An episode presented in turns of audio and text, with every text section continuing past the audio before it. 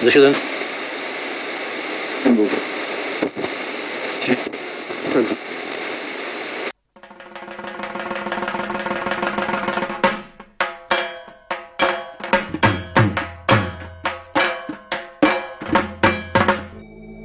नमस्कार, आदाब बोंजोर और बहुत बहुत स्वागत। आप सभी का एक बार फिर हमारे इस शो पे, जिसका नाम है ढाक। आभार और अभिनंदन। मेरे सुनने वालों का और बहुत बहुत शुक्रिया हमसे जुड़े रहने के लिए। इस महीने दो बार हमारा वेबसाइट क्रैश हुआ है और इस बात की हमें बेहद खुशी है, क्योंकि 20 लाख हिट्स मिले हैं हमारी वेबसाइट को इस महीने अब तक। जी हाँ टू मिलियन हिट्स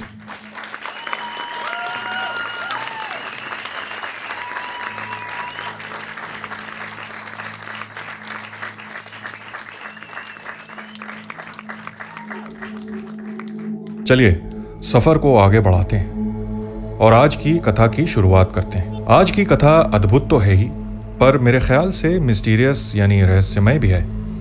आज की कथा है ज्ञानगंज के अविनाशी जनों के बारे में। जी हाँ ज्ञानगंज में जो लोग बसे हैं, वो 400 से 1200 साल की उम्र के हैं। यकीन नहीं होता ना? तो चलो सुनते हैं कथा डिटेल में।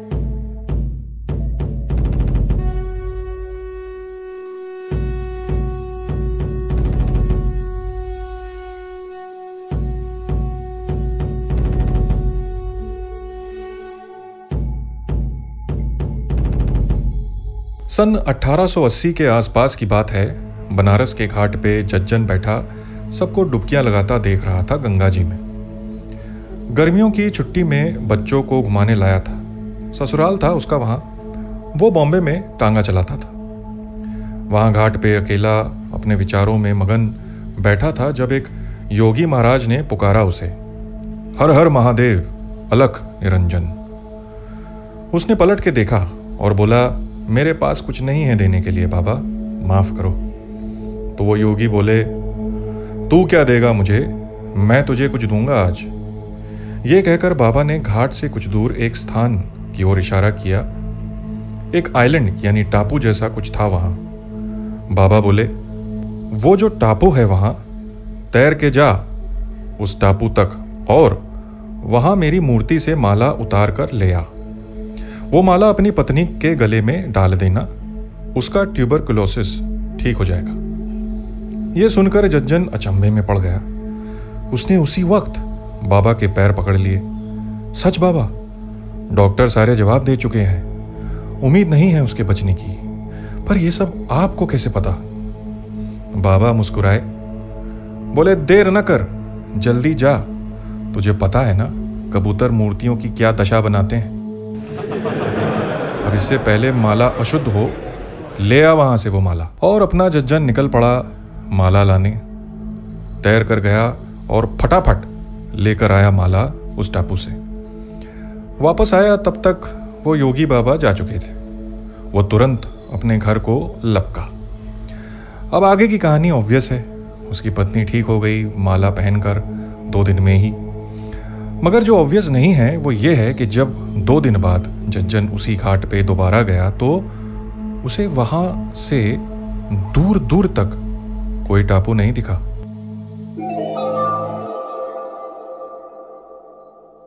हैरान होंगे आप सभी। आगे और भी हैरानी है। सब हैरानी यहाँ खर्च ना करो, बचा के रखो।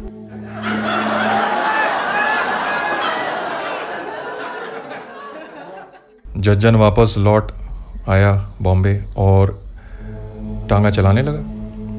और एक रोज़ उसके टांगे पे सवार होते हैं दो अंग्रेज़, कर्नल ऑलकॉट और मैडम ब्लविट्सकी आपको बता दूँ कि मैडम ब्लविट्सकी ने भारत में थियोसॉफिकल सोसाइटी की स्थापना की थी 1875 में 1875 उनका विकीपीडिया लिंक है हमारे पॉडकास्ट पेज पे।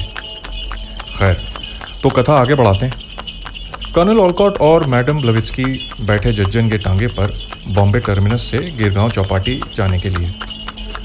उन दिनों ट्रैफ़िक तो होता नहीं था बॉम्बे में तो टांगे पर सवार दोनों समंदर का मज़ा लेते हुए पहुँचे गिरगांव चौपाटी। और मैडम ब्लविट्सकी ने एक जगह टांगे को रुकवाया और ऑलकॉट को इशारे से दिखाया एक आश्रम, जो चौपाटी पर ही था, एकदम समंदर से लगा हुआ। टांगे से उतरकर दोनों आश्रम की ओर बढ़े और द्वार पर ही मैडम ने कर्नल को रुकने को कहा और वो खुद अंदर चली गई। कर्नल वहीं बाहर इंतज़ार करते रहे और उन्होंने देखा कि आश्रम के बगीचे में कुछ लोग काम कर रहे हैं। कर्नल ने उनसे बात करनी चाहिए, पर वो लोग शायद उनकी भाषा समझे नहीं।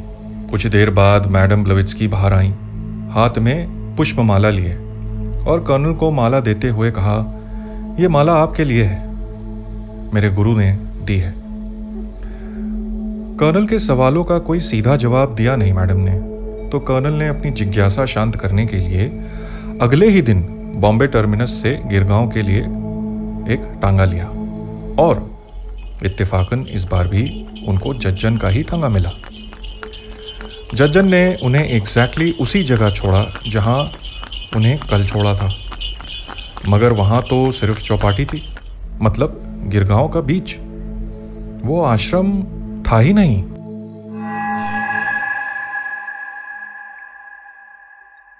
तब कर्नल ने जज्जन से कहा कि शायद वो उन्हें गलत जगह ले आया है। मगर जज्जन ने कॉन्फिडेंटली कहा कि ये वही स्थान है। कर्नल ने कहा, भाई, ये कैसे हो सकता है? कल यहाँ एक आश्रम था। आज वो गायब कहाँ हो गया?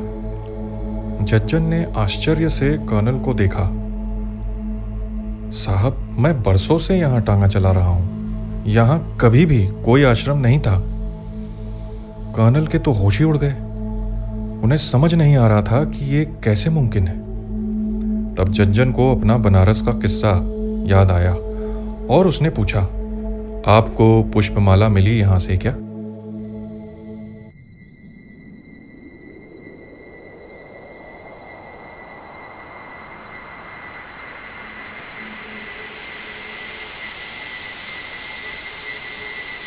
No it's not creepy it's real and mysterious तो क्या था राज इस जादू का, भ्रम का?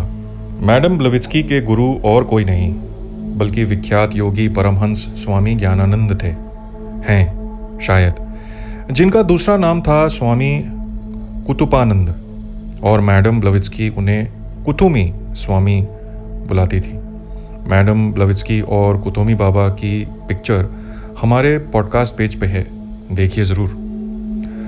कुतुमी बाबा ज्ञानगंज में निवास करते थे और उस वक्त, यानी 1880 में उनकी उम्र कुछ पाँच छः सौ साल थी।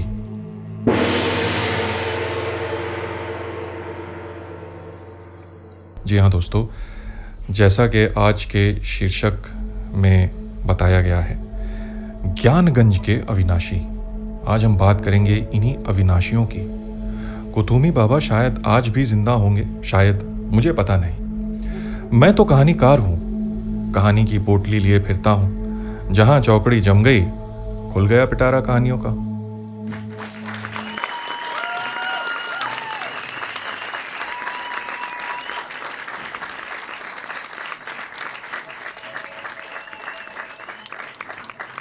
ज्ञानगंज एक सीक्रेट और मिस्टीरियस जगह है हिमालय में कहीं। तिब्बत। बी प्रिसाइज ज्ञानगंज में सिद्ध योगी बसते हैं, जिनमें से कुछ फ़ेमस हैं, जैसे स्वामी विशुद्धानंद। उन्होंने कई चमत्कार दिखाए हैं जगह जगह भारत के कई इलाकों में। बैंगलोर के श्री सत्य साई बाबा के आर्टिकल्स में वर्णन है कुतोमी बाबा का। वैसे ज्ञानगंज का वर्णन भी है रामायण और महाभारत दोनों ही में। गुरु नानक देव जी इस आश्रम को सचखंड बुलाते थे। In fact world famous Swami Yogananda Paramhansa जिनकी किताब autobiography of a yogi best seller मानी जाती है सुना होगा आपने इस किताब के बारे में अरे रुको ऑर्डर मत करो पैसे बचाओ कहानी सुनो मुफ़्त में मेरी किताब आएगी कविताओं की अगले महीने वो ऑर्डर करना इन पैसों से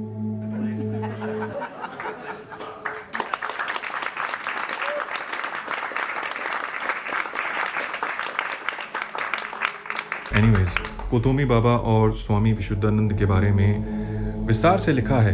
बनारस यूनिवर्सिटी के संस्कृत गवर्नमेंट कॉलेज के प्रिंसिपल गोपीनाथ कविराज ने अपनी पुस्तक सिद्ध भूमि ज्ञानगंज में। आ, आ, आ, आ, अभी किताब ऑर्डर मत करो यार।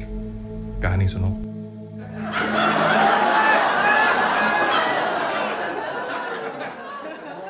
कविराज को ज्ञानगंज के विषय में स्वामी विशुद्धानंद ने बताया था काफ़ी कुछ। अकॉर्डिंग टू कविराज, स्वामी विशुद्धानंद ने सूर्य विज्ञान से ये सारी शक्तियाँ प्राप्त की थी। और सूर्य विज्ञान से ही इच्छा शक्ति, ज्ञान शक्ति और क्रिया शक्ति अर्जित होती है। ज्ञानगंज के योगी पुरुषों को परमहंस कहते हैं और योगी महिलाओं को भैरवी माता। परमहंस जो इम्पोर्टेंट वाले हैं, उनके नाम हैं भृगुराम, नीमानंद श्यामानंद, ज्ञानानंद, अभयानंद, उमानंद और ध्वलानंद। भैरवी माताओं में टॉप लिस्ट पे नाम आते हैं। उमा भैरवी, श्यामा भैरवी, त्रिपुरा भैरवी, ज्ञान भैरवी, आनंद भैरवी। भैरवी इनको टाइटल मिलता होगा शायद। राग भैरवी से तो मुझे कोई कनेक्शन नहीं लगता।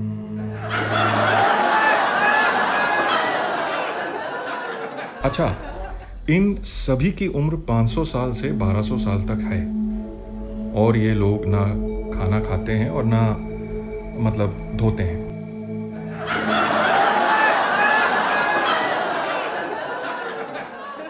तो समझे आप, ये अलौकिक लोग ज्ञानगंज में रहते हैं, जो टिबेट के पहाड़ियों में बसा है। मगर मगर, ये किसी को दिखाई नहीं देता। उसके लिए ज्ञानगंज की मेंबरशिप चाहिए होती है, तभी आपको एक्सेस कार्ड मिलता है। इसकी तलाश में काफ़ी लोग जा चुके हैं, पर ये दिखता उसी को है जिसे वहाँ बुलाया जाता है। ओनली बाय इनविटेशन पीपल अब इसको एक्सप्लेन करने का मैंने प्रयास किया है। थोड़ा ध्यान लगा के सुनना। विज्ञान है। मैं ये मानता हूँ कि सृष्टि में ऐसी कई चीज़ें हैं जो हमारे नज़रों से परे हैं। ज़रूरी नहीं कि जो दिखाई दे वही सत्य हो। हम थ्री डायमेंशन में बसे हैं मतलब तीन आयाम, लंबाई, चौड़ाई और गहराई। चौथे, पाँचवें आयाम यानी डायमेंशन में ना जा सकते हैं, ना जानते हैं कि ये क्या होता है वास्तव में। मगर मैथमेटिक्स के ज़रिए काफ़ी कुछ एक्सप्लेन किया जा सकता है। थियोरेटिकली प्रमाण नहीं है, क्योंकि अभी तक वहाँ का द्वार खुला नहीं हम इंसानों के लिए। जो दो डायमेंशन में रहता है, उसे तीन डायमेंशन का कुछ पता नहीं होता। मतलब दो डायमेंशन वाले बंदे को पूरी बॉल नहीं दिखाई देती कभी। सिर्फ़ चूड़ी दिखती है। समझे? बस। अच्छा हमारे पॉडकास्ट पेज पे एक वीडियो क्लिप है, ज़रूर देखें। तो आपको पता चलेगा कि मैं क्या कह रहा हूँ। जैसे चाँद आसमान में कैरम बोर्ड के स्ट्राइकर की तरह दिखता है, पर असल में तो वो गोल है, गेंद की तरह। थ्री मूवी बिना ग्लासेस के देखोगे तो टू दिखेगा। ग्लास पहन के देखोगे तो तलवार, भाला सब रियल लगेगा स्क्रीन से निकला हुआ। ठीक उसी तरह जब 3D से 4D में जाते हैं तो चीज़ें बहुत बदल जाती हैं। पहली बात यह कि हमें 4D की कोई भी चीज़ दिखाई नहीं देती। मगर 4D में जो भी इंसान, शैतान, देवता, राक्षस, योगी या महादेव हैं, वो हमें देख सकते हैं। दूसरी बात 4D में हर स्थान दूसरे स्थान से उतनी ही दूरी पे होता है।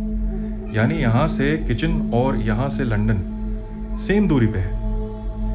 इसका भी मैथमेटिकल प्रूफ दिया है हमारे पॉडकास्ट पेज पे।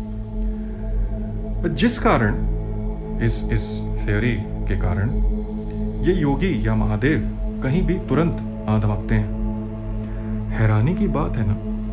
शायद अभी भी इस वक्त अभी आपके सामने या साथ कोई योगी या एलियन बैठा है जो दिख नहीं रहा आपको? मगर दोस्तों दुख की बात यह है कि अगर ये ज्ञानगंज के योगी और सिद्ध पुरुष इतने पहुँचे हुए हैं और वहाँ इतना रिसर्च चल रहा है आयुर्वेद और सूर्य विज्ञान पे और ये सब जी रहे हैं 500, 600, 900 साल तो वो कैसे मरता देख सकते हैं चौदह पंद्रह साल के बच्चों को कोरोना से? क्यों नहीं कुछ किया अब तक? मानव कल्याण नहीं है क्या उनके के आर में?